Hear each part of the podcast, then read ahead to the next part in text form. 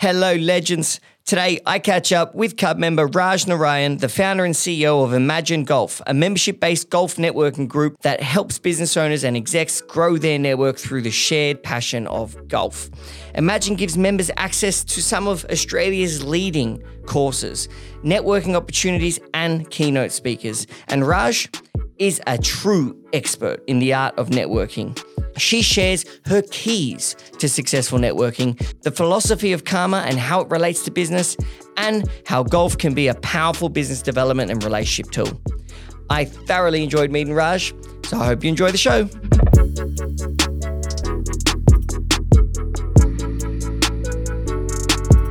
I don't think I've ever met a professional networker, or a fellow professional network, I'll, I'll say. Fabulous. Thank you for having me, Daniel. It's absolute pleasure to be here. No, I'm so excited to chat to you. I mean, you've had such a broad uh, experience in business, corporate world, um, uh, uh, entrepreneurial life, uh, and you, you like we kind of do the same thing. You know, yours. Mm-hmm. You, I mean, you build relationships between business people, but yours focus on a shared passion of golf, which I actually think is even cleverer because um, even at Cub, people bond mostly, you know, they bond easier, I've noticed, when they've got, you know, something in common. Business is in common first, but when there's something else, it's even better. Yeah, I totally agree. I, I just think in networking, it's not either or. I always say it's and. So you, the more networks you're part of, the more groups you're part of, you make more connections that you can, you know, leverage off and introduce to each other. But also, I think like when you have a shared passion or an interest, it just makes that relationship a lot more stronger, a lot more authentic. So yeah, I always think the shared interest thing is more of a um, an icebreaker for conversation because mm-hmm. it, it is hard to just have a conversation with someone. Like uh, some people find it easy, but but like I, I always found it hard to, to, to meet someone new, to keep a conversation going, to like, well, what do I talk about? Like, well, yeah. But when you've got something in common, like golf, mm-hmm. you know, you can very you know, okay, that's a topic we both know. That's a topic we can talk about and we, have got this. So i almost feel like it just it just it almost just breaks the ice a bit more. Yeah and it's a good connection because you know with golf you spend a lot of time together. So it's four and a half hours on the golf course. You're in a different environment outside of business. So i just think it just lends itself to make a bit more of a deeper connection. Mm-hmm. um, and also i just think you know um, like with friendships right? Like you know to become a friend you meet someone multiple times you get to know them over time but somehow in business, people think I'm just going to meet you at an event. I'm going to give you my business card, and now I'm off, running off doing business with you. And it takes the same amount of time to build a business relationship, just as much as a friendship, you know. And I kind of always say people do business with people they know, like, and trust. And whether it be golf or whether it be any other um, kind of a you know more deeper networking opportunity, it just helps you build that the know, like, and trust. It's bit. so funny you say that because we preach that to everybody. That's why at Cub we say we build relationships for a living. Mm-hmm. A relationship is is a relationship. It's like I've met you several times. I know you. I trust you. I like you. We're probably friends. Uh, uh, you know, at the end of it, yeah. um, a relationship is valuable long term. Meeting someone once, telling them what you do, and then leaving that is almost pointless. Sorry, it's less than pointless because it's annoying and boring as well. So it's it's it takes time. Exactly, it right? it takes time. Together. It takes, you know what I mean, a lot of shared experiences to kind of get to know each other. And uh, and look, as, as you said before, like I do a lot of networking, so I do different types of networking. I just love it. I love connecting with people, and to have a business and, and golf is my true passion. So to have a business around golf and networking, I just feel like it's a bit of a win-win. But having said that, there are so many times you're at some event, it's it's going on for an hour, and people I see people giving all these business cards out, and you kind of go, I mean, I don't know how strong a connection you can make, but not at all, really, because the next day you go back home and you, you can't even remember who these what the, all these people look yeah. like. And I even you find them on LinkedIn and go, was that the person I met? Because sometimes the pictures are a bit old as well, so you kind of go, don't even recognize this person. I even find now that like getting the business card is almost like it's almost ugly. Mm-hmm. You know, you feel a bit gross from it. It's like, ugh, this is yeah. old school networking. I know, I know exactly, yeah, like, right? Yeah, mm-hmm. sometimes, yeah, I, that's the vibe I get. But but you've so uh, I want to talk about your business. Uh, Emajin Golf is yep. how I say mm-hmm. it. Yes. Um, and it's a, a, a membership cl- a, a, a members club that focuses on connecting people through golfing. Yes. So basically, the concept uh, came about. So it's the the word is golf reimagined. So we wanted to reimagine. Golf has always been a great sport for business, but I think that people haven't really offered it in a very structured way. So we just thought there's a hu- huge opportunity to connect golf and business. You know, to actually do business on the golf course. People talk about that um, all the time anyway. So we thought create a business around that. Um, so the concept was golf reimagined, and then we were sitting and having a little bit of a workshop. And I said, I want to have it have it start with an E, because you know we don't have a course. It's online. So I thought e golf. You know, I wanted to start with an E, and then I think we had too many glasses of red wine. so we was trying and said uh, when you started with the E and then ended with an E, it didn't really work well. So anyway, we played around with the spelling. So it's Emajin Golf, but it's spelled E M A J I N, and I just think it's also spelled differently because it is different. It's a different way to access business and golf. So we thought having a kind of a different name is not a bad thing.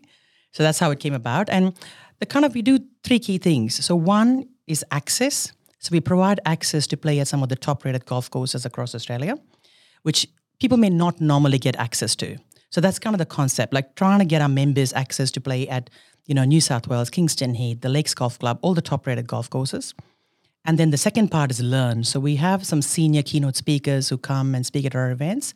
Like we've had the CEO of Australia Post, CEO of Metcash, etc. So by learn, you mean business topics Business topics, yeah, golf. business topics, and they always talk about not their business, always talk about a topic of interest. So, for example, you know, we had the CEO of Australia Post. He talked about e-commerce trends because they see it from a fulfillment perspective, and he thought he can lend a lot of insights around where he sees the industry going, where he sees the market going, and how important it is to have an e-commerce presence. So it was an interesting, interesting topic we had the chief customer officer of Xero, and she came and talked about how to build customer centricity within your organization from the inside out. So things like that, some interesting topics that our members could learn from. And the third part is grow. So it's access, learn, and grow. And the third part, grow, is grow your network um, and connect with other, you know, lovers of business and lovers of golf, and build, you know, build kind of relationships that are more, you know, Sounds genuine and fantastic. Yeah. And and and so, h- h- and how does it work? So I sign up. Mm-hmm. Um, uh, first of all, someone like me, I don't know how to play golf. I should know how to play golf, Mm-hmm. but I don't know how to play golf.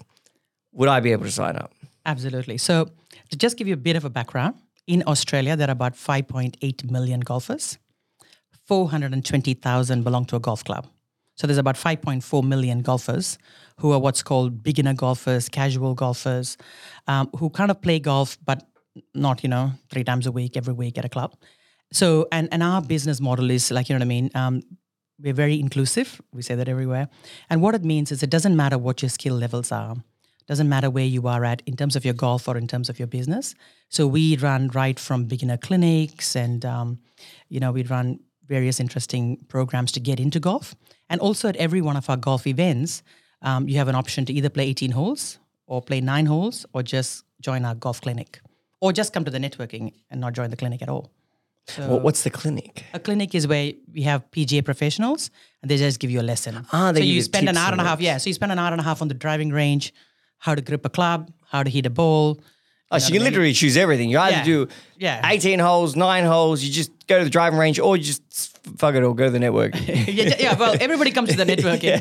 And sometimes after the networking, you know, and sometimes it's based on work and your time commitment as well. Yeah. So sometimes people go, look, today I only have time for the networking, so I'm going to go back to work. Or you might go, look, I have, you know, I want to get into golf. I'm a complete beginner. And you kind of, you know, come and join our clinic, which is you hit balls on the driving range, you go on the putting green, learn how to putt. And we start right from how to grip the club and, you know, everything like And that. And so every- You don't need to know anything at all about golf, Daniel, and you're very Yeah, I should come along. I should come along. absolutely. Um, so every event, you've got the golf element, the networking element, and the um, uh, learn element, the Yes, the keynote. key- yeah, keynote. Yeah. So every event we have, yeah, the golf element, the keynote, and then we have the you know networking bit as well, and then and how many events are there? So if I sign up, I'm a member, I'm here in Sydney. uh, How does it work? so each month we have one main event where we have a keynote speaker and we have a networking meeting and so forth.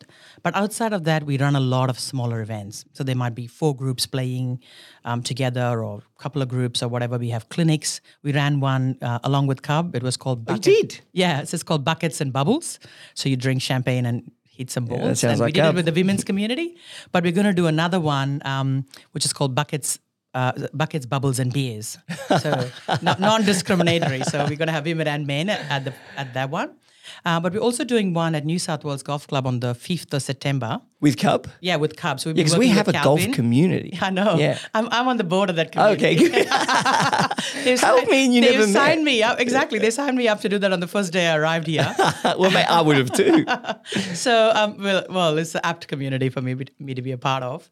But yeah, I'm um, running this along with um, Anthony and Calvin.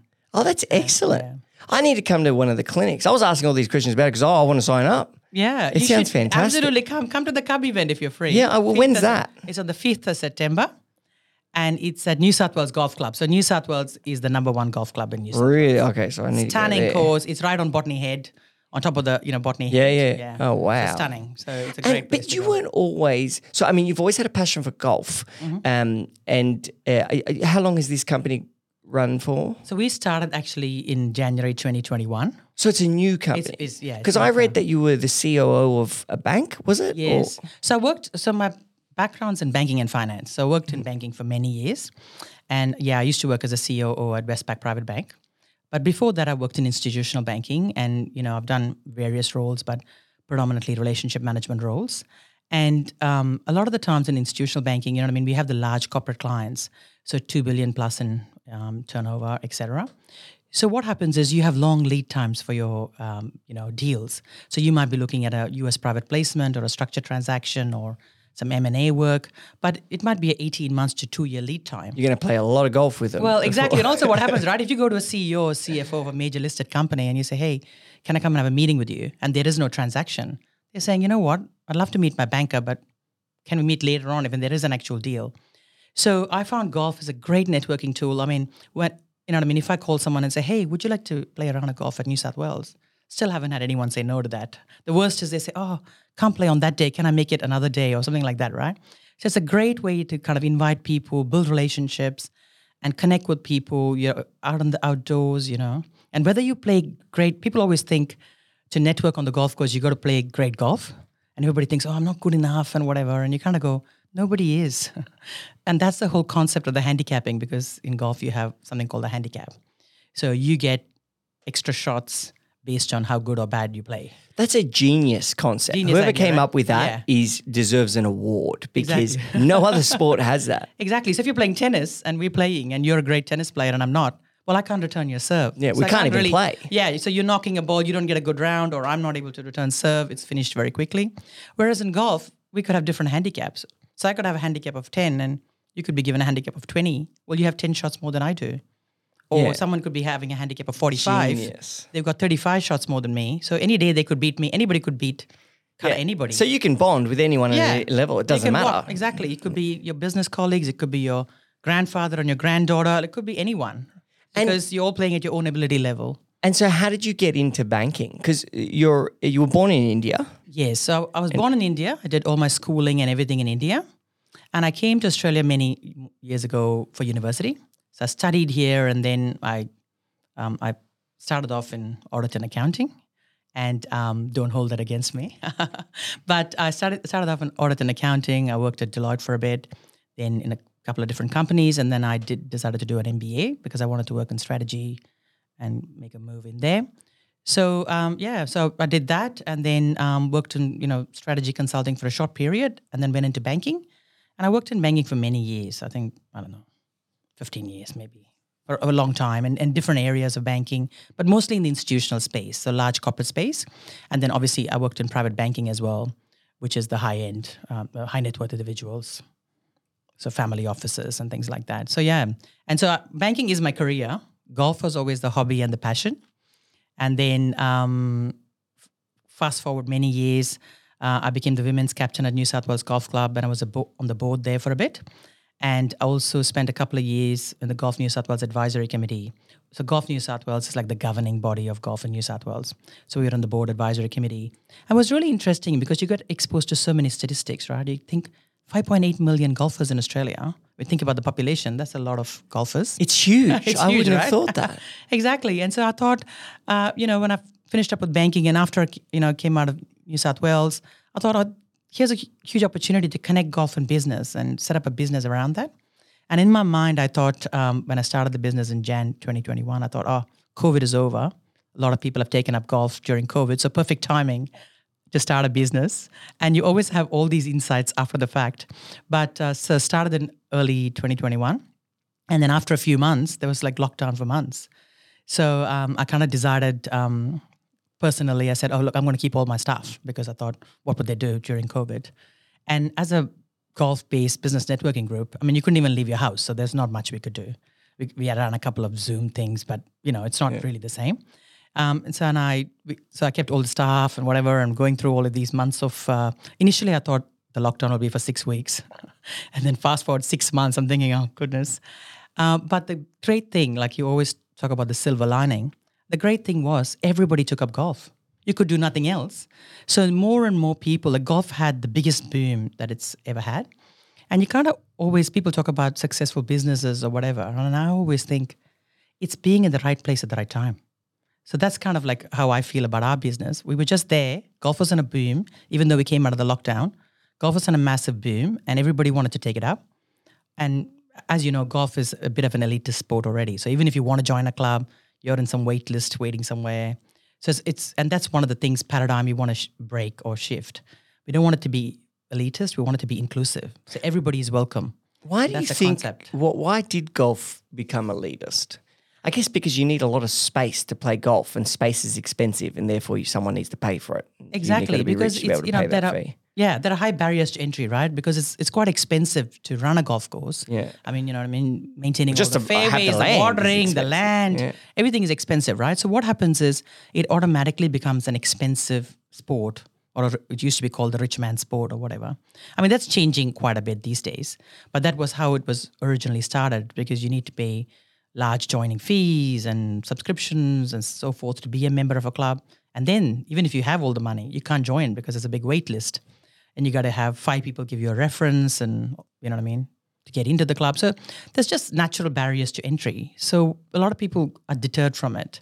And then there's also this perception that, oh, I've got to be a great golfer to go and play golf. And you kind of go, well, how do you become a great golfer? And there's no such thing as a great golfer because no matter how much you play, it's one of those sports like Dustin Johnson was hit a shank the other day or whatever, right? So, and Rory McIlroy push, puts one in the tree. So, what I mean is, these guys are golf professionals. They practice all the time, and if they can hit, miss hit shots, so can the average amateur who's just starting out. And so, how do you guys make deals with the golf clubs to so do you have deals with the different golf clubs that then you, when you run events there, your members can have access to it? Yes, that's right. How do you? How did so you we build a out? lot of partnerships, and yeah. Well, I guess you had the right network. You're on the board and all that. yeah, look, you know. we build great relationships. We're very, very nice to everyone. that's how we build relationships. Now we have some great relationships with clubs. Um, so we organize tea times over there. And then um, the, similarly with our keynote speakers, a lot of them are either personal networks of myself or through my personal networks. So that's just kind of how the business has started. Um, yeah, and, and, so we've now been able to access a number of um, yeah top rated golf courses. And what made you what made you leave the corporate world? So you, you obviously achieved great heights mm-hmm. um, in the world of big business. What made you think uh, I'm going to go start my golf networking business? Know, um, like look, I just think various reasons. Look, I've loved um, I loved working in, in large corporate all my life I have. And um, but having said that, there are various times where I have taken breaks from the career. So there was one time I decided that that's it, banking was not for me. So I took a year off and I did the Cordon Bleu Chefs program. I always learned how to cook when I was very young. So I'll give you a bit of a backstory. So I'm growing up in India, and when I was about 13 years old, I was as tall as I am today, which is five foot 11. So my mom was like, that's it. She said, you're too tall. You're never going to be married. You can never be married. so she said, you better learn how to cook because one day, she says, one day, and she's a t- very typical Indian mother. She said, one day when there's a man taller than you that comes in, I can't have his mother say that this girl doesn't know how to cook.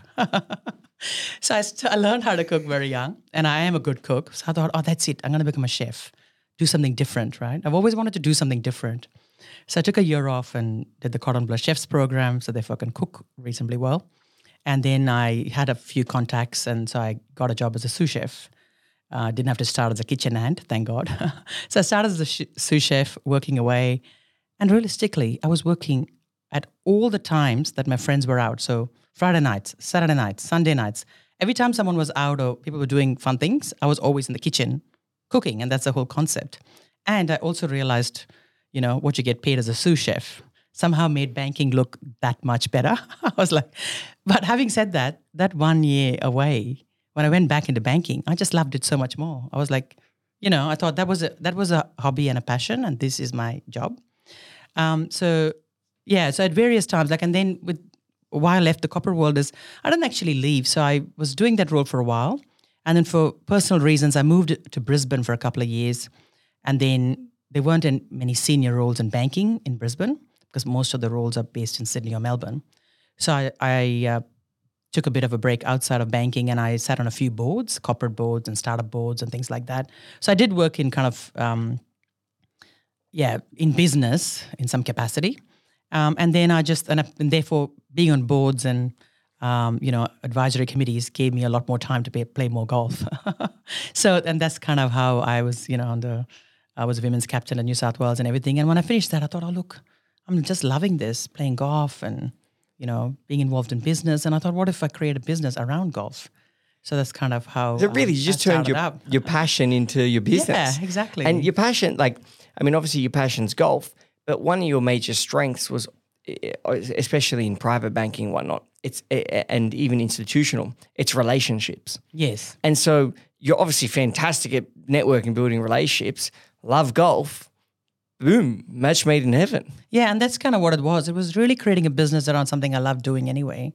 And the same with networking. Like I, you know, I'm involved in many networking groups and I just love doing that. I give, I don't know, talks on it. I'm involved in it. So it's a big passion of mine. And same with golf, big passion of mine. So, uh, you know, I love my job. So it's I, fantastic. Yeah, there's so many uh, super successful people I meet where they really just they they they they made their passion their business, mm. and it sounds like a cliche. Like everyone tells you, you know, make your business your passion, blah blah blah. But but when it happens, it's yeah. really good for for business and for life happiness. Exactly right, and it and it is. And look, and even though people say, "Oh, make your passion your business," but it's still a lot of long hours and lots of hard work because, uh, as I'm sure you know, when you're in corporate, you're working for a company, and people think, "Oh, I want to have much better work life balance." let me go start a business of my own. and then you realize that it's not that much balance either. Like you're still. Yeah, well, I think it's worse. Yeah, like I think the corporates. Like I compare myself to my cousin mm-hmm. Rob sometimes, and Rob's big in the corporate world, and he actually, I, I, think he works bigger hours than me. Yeah. So he's doing big, big hours on a daily on, on a daily basis. Mm-hmm. The difference is, I think, when you're a business owner, is that you, the weight you carry is so much more. That's so right. like I, I might work less hours than him, and that's d- depending on the time frame. If I'm doing something bigger, then I'm probably working equal or more because I'll do weekends too. But mm-hmm. but normally my my average would be less.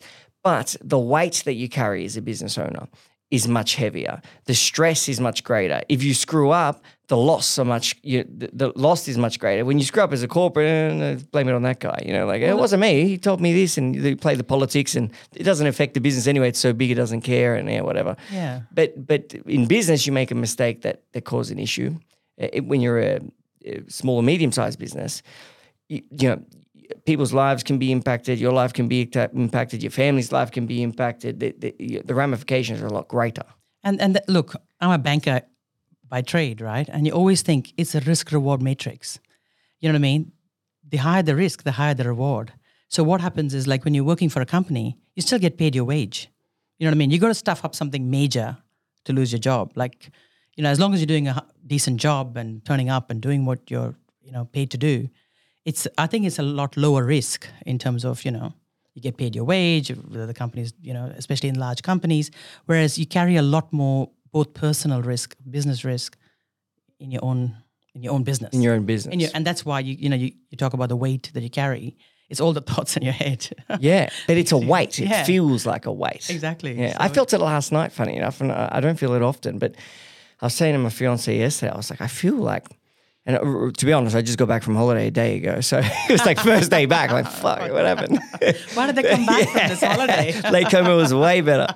But but but um, sometimes when you have like a problem that you haven't solved yet, mm. or like something's just not working right yet, and and it, it just eats at you, and, and it, it does become a weight, and that, and and that's a lightweight. A heavyweight is when you actually have financial problems as a business, like Yeah. where there's a risk of money, and that's a different weight altogether. And I- Exactly right. People, so many businesses, the cash flow and Yeah. invest, you know, what I mean, funding and they struggle so many with things. that. exa- exactly. And that's the biggest weight. And, and, and I think personally, there are very few people in the world that can actually handle that type of weight. That Mm. that that you know, the, oh my god, I need to do, I need to make my I, this, I need to do this. I need to have the money, otherwise I have to fire someone, or I can't pay them, or I have to move, or you know, like that's That a is heavy nearly weight. every entrepreneur, right? At some point. At some point, At some yeah. point, every person thinks that. And, you know, I mean, if someone says they didn't, uh, either they have infinite resources or they're just lying because, Mm. you know what I mean? It's, it's, it's there inherently in the back of your mind all the time, I think. That's why I think starting a business young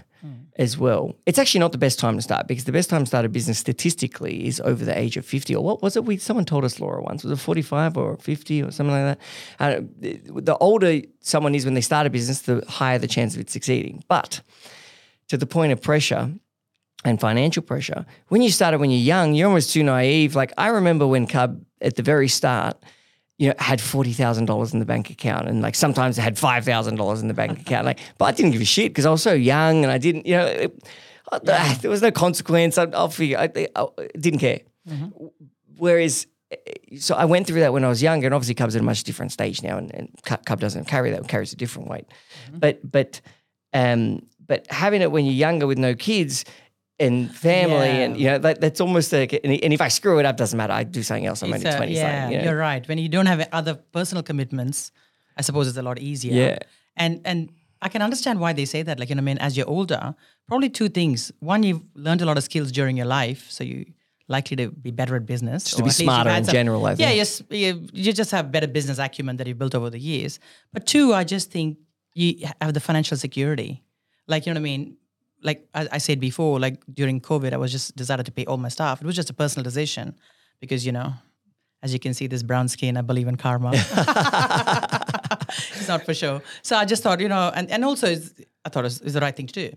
But having said that, it creates a bit of, um, you know, stress because there is no business and you're, you know, paying all the wages. But having said that, I was in a lucky position that I could, you know, afford to do that. Basically, Yeah, you know I think I mean? I think it's it's the right thing to do when you can actually do it. Hmm, exactly. You know, because there's some businesses well they they aren't able to do that.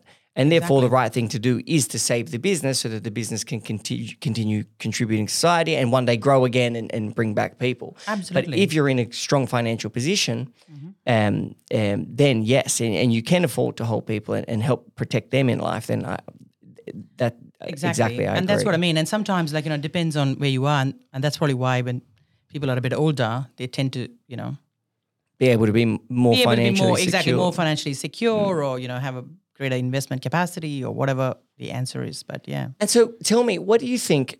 Um, like I, I see a lot of people um, be good at networking. A lot of people be very bad at networking. What do you think of the what, what do you think are the keys to to successfully networking and, and growing, building your relationships, growing your network? yeah. So the first thing I think is your mindset.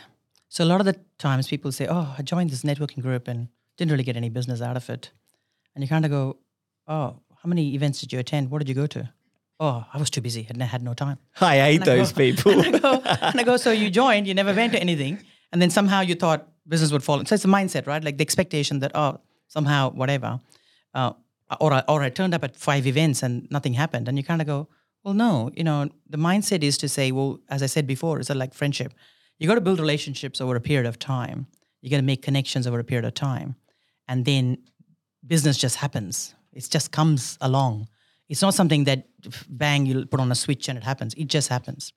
But I just think like so one is the mindset, but outside of that I think there's two more things. The second one is I always say be a connector. So say I've met you Daniel and you say oh, Daniel knows, Daniel knows a lot of people etc etc. But let me see whether I can connect you to someone in my network. How can I broad how can I add some value to you?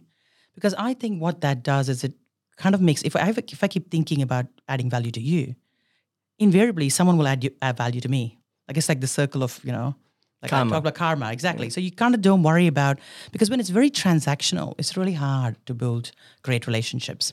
So I always think that if you forget about the transaction and think about what is the value that I'm adding to you, what is who can I connect you to, and and then what happens is well at the simplest level you remember me a lot more than you know as you would if I just given you a business card and left. So I think the value add that you do is a is a great thing, and then the and the third aspect is really around um, like around time. So, you know, like I've had that in my business as well. Like I'll be talking to you and you might say, Oh, that's great. I want to play some golf. But at that point in time, you may or may not have the need to play golf, or you may want to, but you may not have the time based on your family or your life or your business. And I've had people like now who I have known 25 years ago who now do business with me. We never did business for 25 years, but now they do. Like I've had senior keynote speakers come and speak at my events, but these are people I've known for a long, long time.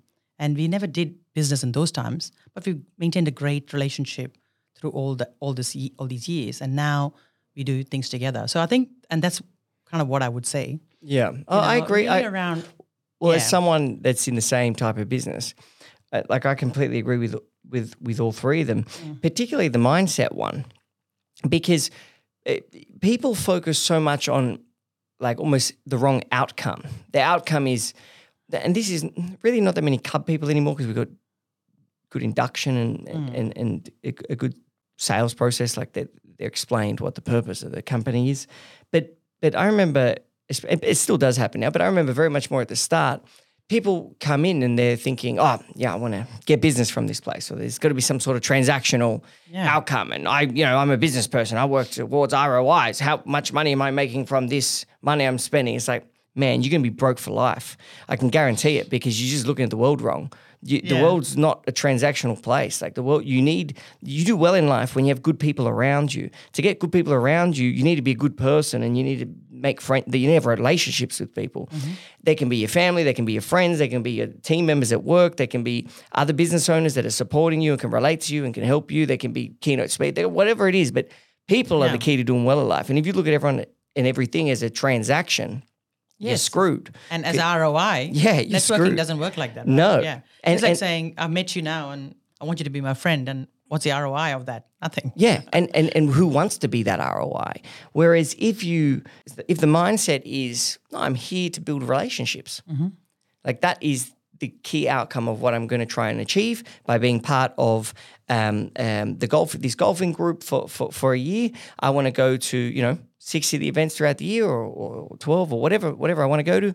And my goal is to uh, meet a few people each time, catch up with them after the event on a later date, and and and, and just see and see what happens over time, and, and, and build these relationships. Then, after you do that, then all the good stuff, ha- the, not good stuff, this stuff that comes from good relationships happens. But but people just the mindset is wrong. Exactly. And look, majority of the people have got it right. So I'm just giving this as a No, know, majority of your people, but majority of people in general, and maybe yeah. majority of Cub, but majority of people in general have it wrong. Th- yeah, you're, you're absolutely right. And so, look, and what we do is we do actually a lot of work around this um, because, as I said to you, like I'm a great networker. So anyone joins, we try to find out. We always have a meeting with them straight away. I, I always say like we can ask a list of information, but I said I only want to know two things from everyone. One is learn more about their business, which is a given because I need to know what they do. But two, try to find out who they're looking to meet. So, for example, it might be a buyer's agent, and he might say, Look, I'm trying to meet accountants and financial planners who look after SMSF because I do a lot of investment property, like I'm a buyer's agent for investment property, and people invest through the SMSF. So, that might, like, I'm just giving, using that as an example, right? So, what we try to do is find that information. So, every time that buyer's agent comes in and puts his name down to play at one of our events, we try to connect him with an accountant or financial planner who may fit those criterion.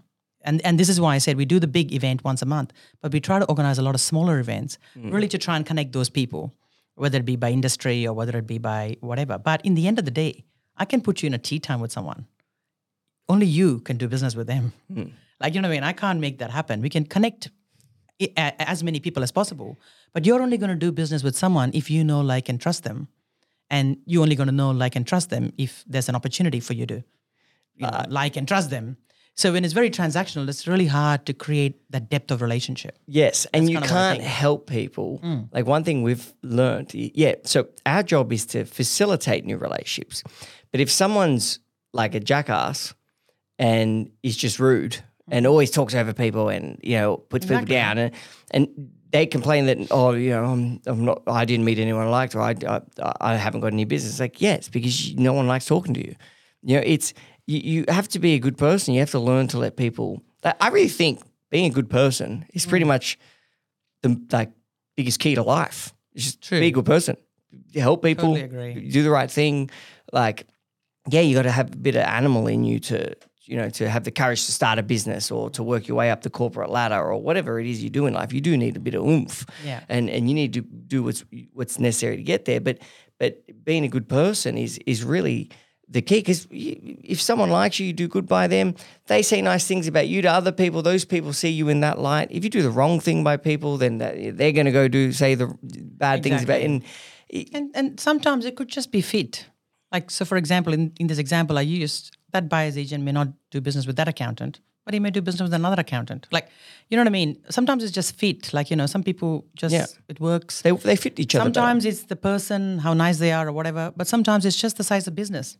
Sometimes you know this business is too small, this business is too big. The Mm. because I always think like you know, uh, you know, I talk a lot about referral partners and who is you know creating like partnerships with other businesses. And I think that any business um, where you have the same customers but you don't have a competing business, well, you could be partners because you could actually you have a same target audience, but you don't have a competing business. So you now have the ability to share connections with one another.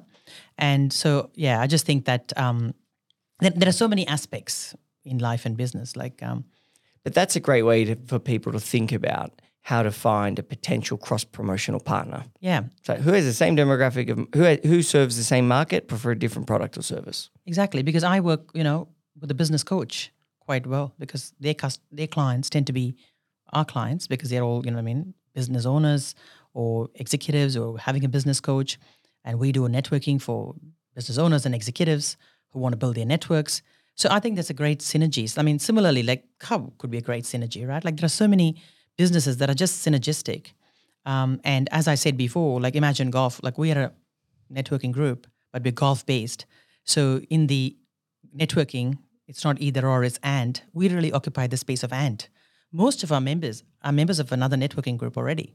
Like, you know what I mean? Golf based networking is not the primary form of networking that you do, it's the additional networking you do. Like, and that's kind of the space we occupy.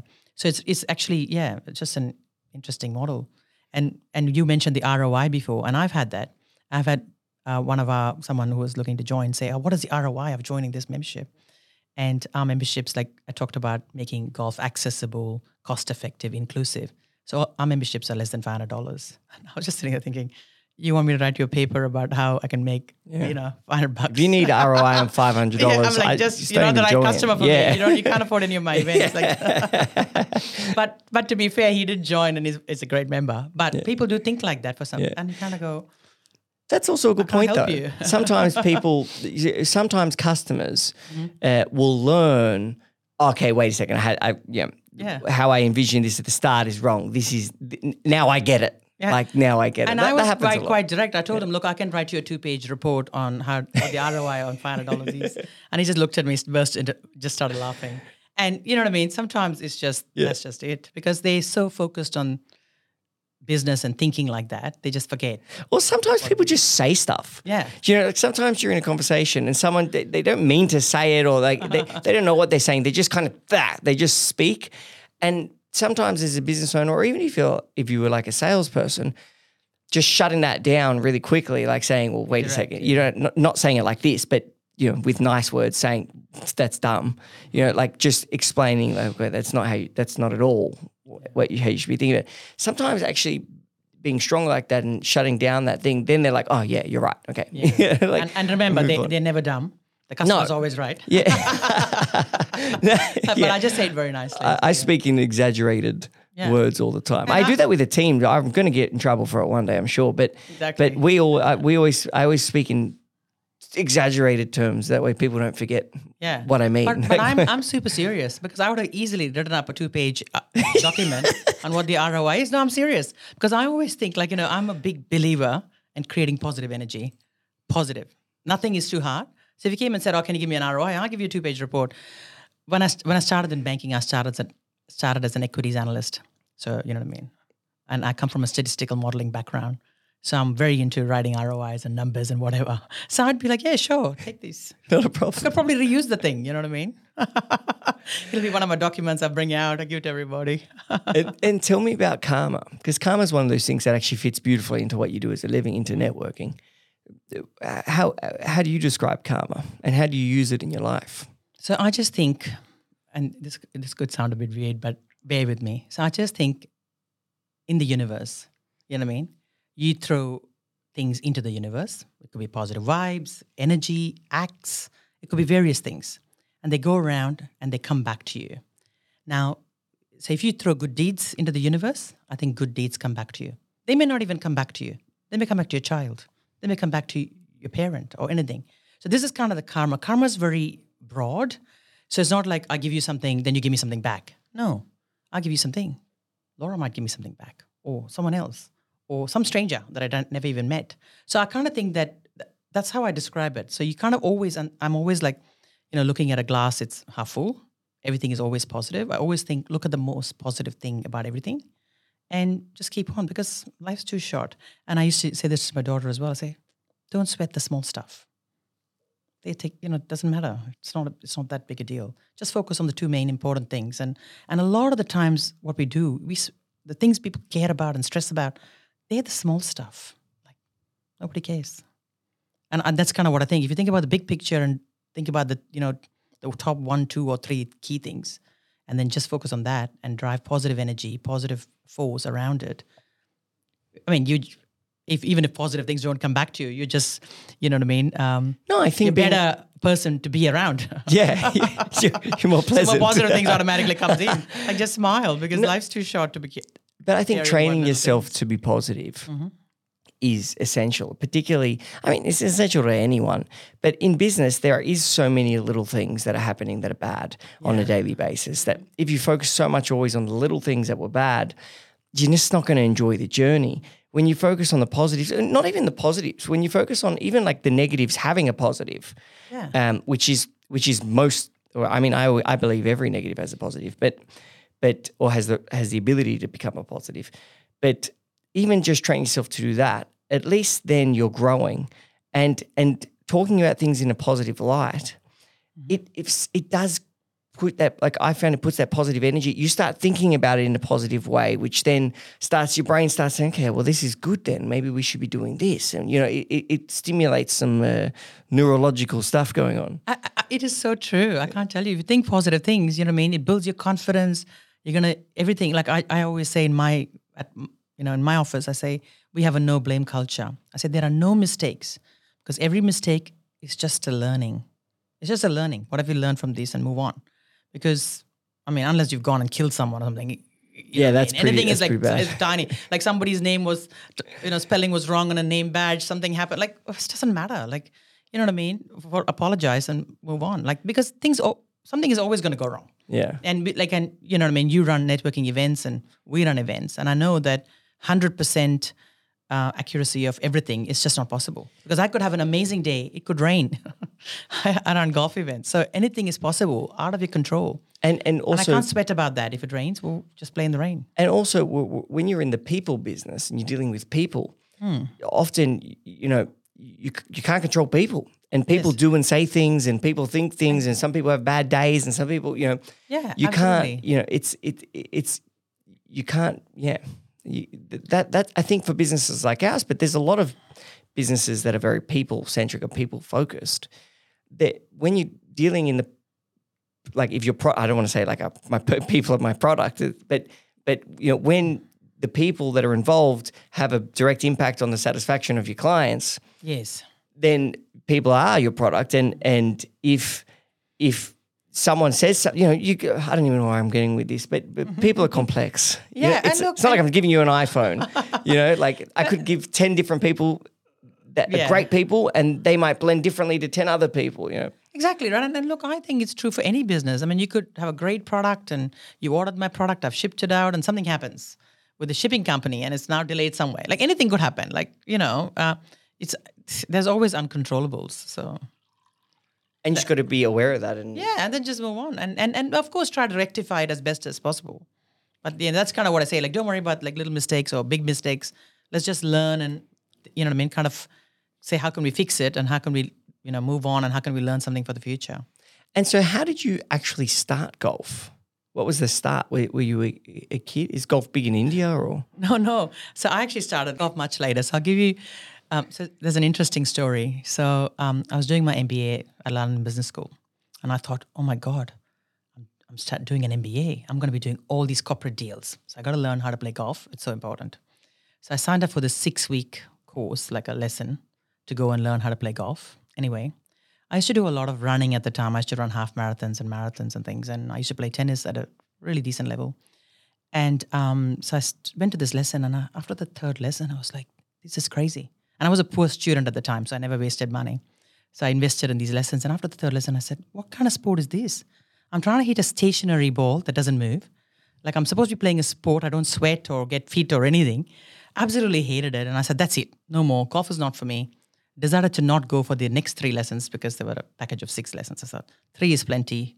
The other three would just be a waste of my time. So I thought, oh, that's it. Hated it. Didn't play it at all. And I just gave it up. And then about 10 years later, like I was in banking and, you know what I mean? It, it's, it's quite a very common in banking. Like a lot of people play golf. And I thought, oh, look, if I don't play golf, I'm going to be the only one not playing. So I decided, oh, look, I'm going to take this up. And so I had a couple of friends who were like going to this golf clinic and they said, oh, come along and you should join this clinic. Anyway, I go to this clinic and with like, like you say in life, you got to be ready for things to happen. Just loved it. Absolutely loved it. I was committed. I used to go every day and like try, try to, you know, hit more balls and whatever. And um, yeah, and um, I was actually um, working in Kuala Lumpur for a couple of years. And I used to be through a, co- you know, in Asia, it's quite common to have a club membership as part of your expat package. And so I was a member there at Kuala Lumpur Golf and Country Club. And because Kuala Lumpur, it used to be so hot. Um, so you can't really run on the streets like how you would run here. So I would be running in the treadmill in the air-conditioned gym. And they had a stunning, uh, like a glass um, floor to ceiling window. And all the treadmills would be facing this glass in a semicircle. And then outside, you could see this beautiful 36 hole golf course, like stunning, well maintained. And so I'd be running on this treadmill because I was training for a half marathon or whatever, looking at this course thinking, I should go out there, I should be playing. So anyway, I turn up, I go to the golf academy and I say, look, I want to start playing golf. So I met this, um, this, this young English golf pro and he said, look, Raj, he said, you need to take some lessons. You need to come to the driving range. You need to hit balls. And maybe in six to eight months, you're going to be ready to go and play on the course. And I said, Oh, thank you for that. That's great. And I'm thinking, eight months, that's a long time. So anyway, I go back to the coffee shop. I have a coffee. I come back. And then I there's a lady sitting there. And I said, Look, um, can you introduce me to the local pro? I want to meet the, the most senior local pro. Anyway, this guy comes up and he's like a very big, heavy set guy, Malaysian guy. And his name was Zulkarnain, long name. And I, and he, I said, look, hi, I'm Raj. And he said, I'm pro Zul. I said, oh, that's great. I said, look, I want to get playing on this golf course in six weeks. Can you help me? And he said, Raj, to be a golfer, he said, first, you need to look like a golfer. He said, come with me. So I walk up to the pro shop. He says, take these clubs, take these clothes, take these gloves, balls. Like clearly he was on a commission at this pro shop. So I bought all these things, all this stuff. And then he said, come over here. And he gave me this booklet. The booklet had 50 lesson vouchers from him. So he says, buy this booklet. That means you can sign up to 50 lessons. Anyway, I do the conversion in my brain, like three ringgit is one dollar, whatever. It costs nothing, $20 for a lesson. I said, yeah, okay, give me the booklet, buy this book. And then off I go having lessons with him every day. And I said, what can I call you, you know, Zul? And he says, just call me Pro Zul or Pro. So he wanted me to call him Pro, like Mr. Zul or whatever, like Pro Zul every day. And to his credit, in six weeks, I was on the course. I had a great, um, so in Malaysia, they have pro caddies. So I had this great caddy. His name was Raj as well. And he used to play off like a four handicap or something. So they have to play, be great golfers for them to be caddies. So he would turn up and he'd be like, hit this club, do this, whatever. Just hit the club. And he was amazing. Like, so he used to use his club. And then whenever, I hit in the bushes, doesn't matter where I hit. Miraculously, they'd appear back on the fairway. he just kicked them out onto the fairway. And I had the most amazing time. And then I was just smitten. So I just kept playing golf and, you know, I mean, I've improved dramatically since then. He makes a point though, Prozul. yeah. You've looked the part. You you got to you know, be before you are. Exactly. Yeah. And he used to always say, like, when you hit a shot, he said, doesn't matter if it's a good shot or a bad shot. He just says, I want you to pause for half a minute. He said, because if you but even if it's a bad shot, they'll think, oh, she's a great golfer. She's just hit a bad shot. But if you hit a good shot and just turn away, and he says, even if you hit a great shot, they'll say, oh, just some new golfer had a lucky shot. You know what I mean? and that's true for business as well. Like, you know, hold the pose. And when you credibility is everything, right? Like, perception is reality. Yeah, perception is like Yeah. it- it's so true. Like I, I've said it before in the podcast. Whenever Cub, um, like we normally will do like a round of uh, PR once a year or twice a week, twice a year, depending on what we're doing. But whenever we do it, people always come up to us uh, after you know uh, after some newspapers or whatever print something. After after that, everyone comes up to us is like, and is like, "Oh my god, you know, you guys are doing so well. I just want to say congratulations." It's like we're doing exactly the same as we were doing. Before the article. Yeah, yeah, yeah, like, nothing's changed. Yeah, exactly. but but perception is is just so powerful. So true. You And- need to learn. Like the people need to same, know that. Same in our business because when we started early in the day, we got a really nice write up in the Australian Golf Digest. And the Australian Golf Digest is like the preeminent golf magazine. And and you know what I mean? I've known them from before, like they've known that I was a women's captain, etc. Like so we got a really nice write up. And also it's quite unique, our business model, combining golf and business. Nobody's really done that As a formal model. as a formal Yeah, model it's kind of a casual thing. yeah, casually you may do it, you may connect with someone, and you may end up doing business, but it's never been in a structured format like how we're running it. So it's quite unique, the business model. So we got a really nice write up, and everybody was like, "Oh my god, that's a great success!" And I go, "Thank you." It's just funny. And so, how? What is the business model? So they'll pay a five hundred dollar annual sign up fee. Yeah, Or sorry, Mm-hmm. annual fee, and then um, they pay per. Yeah. So if they want to go to an event, they pay for that event. Yeah, it's a pay as you go model. So you, you yeah, they pay for every event they come to. So there's not like an initial investment that they got to now justify. It's just Mm-hmm. like if they play six events, they pay for six. If they play twenty, they pay for twenty. And so your team will work to get them as engaged as possible. Yes, and ideally we want. I mean, we want all of our members engaged as much as possible because we want the membership to be valuable to them. And um, like, and we also run a lot of you know, we obviously run the big golf days, but we run a lot of you know smaller clinics, other networking events, and things like that as well. So opportunities like we do indoor golf, we do you know, golf on the range, etc. So there's there's kind of there's many ways for you to be involved. Yeah. Mm. But what I like is that the more engaged they are, okay, yes, the more they spend, but the more value they get Oh, exactly. because they, they're building exactly. more relationships. And exactly, and a lot of the times you, you, you know, what I mean, you're playing at top golf courses, so they have to, you know, obviously, most of the fee you pay is like for the green fees and Yeah. the event itself. Yeah, No, it's incredible. I've got to come along. absolutely. Well, I'm so happy to have spoken to you today Mm-hmm. and to have you in Cub, but but really to, to have met you today because they, I reckon me and you could talk about um, uh, networking relationship. I reckon we could talk for a long time about a lot of stuff. So we've got to catch up again. But um, uh, to our listeners, uh, if you want to get in contact with Raj or uh, join me and attend one of the one of the golf um, or join up and attend the golf days, you can go to cub.club forward slash podcast and you can get in contact with Raj there. Um, and if you want to catch up with Cub on social, it's at Club of United Business on Instagram. Raj, thank you so much once again. Thank you so much, Daniel. It's been an absolute pleasure chatting to you, and I look forward to chatting to you more 100%. Hope you enjoyed the show. on the golf course. Oh, on the golf course. absolutely. Definitely. I need to learn. I need to learn.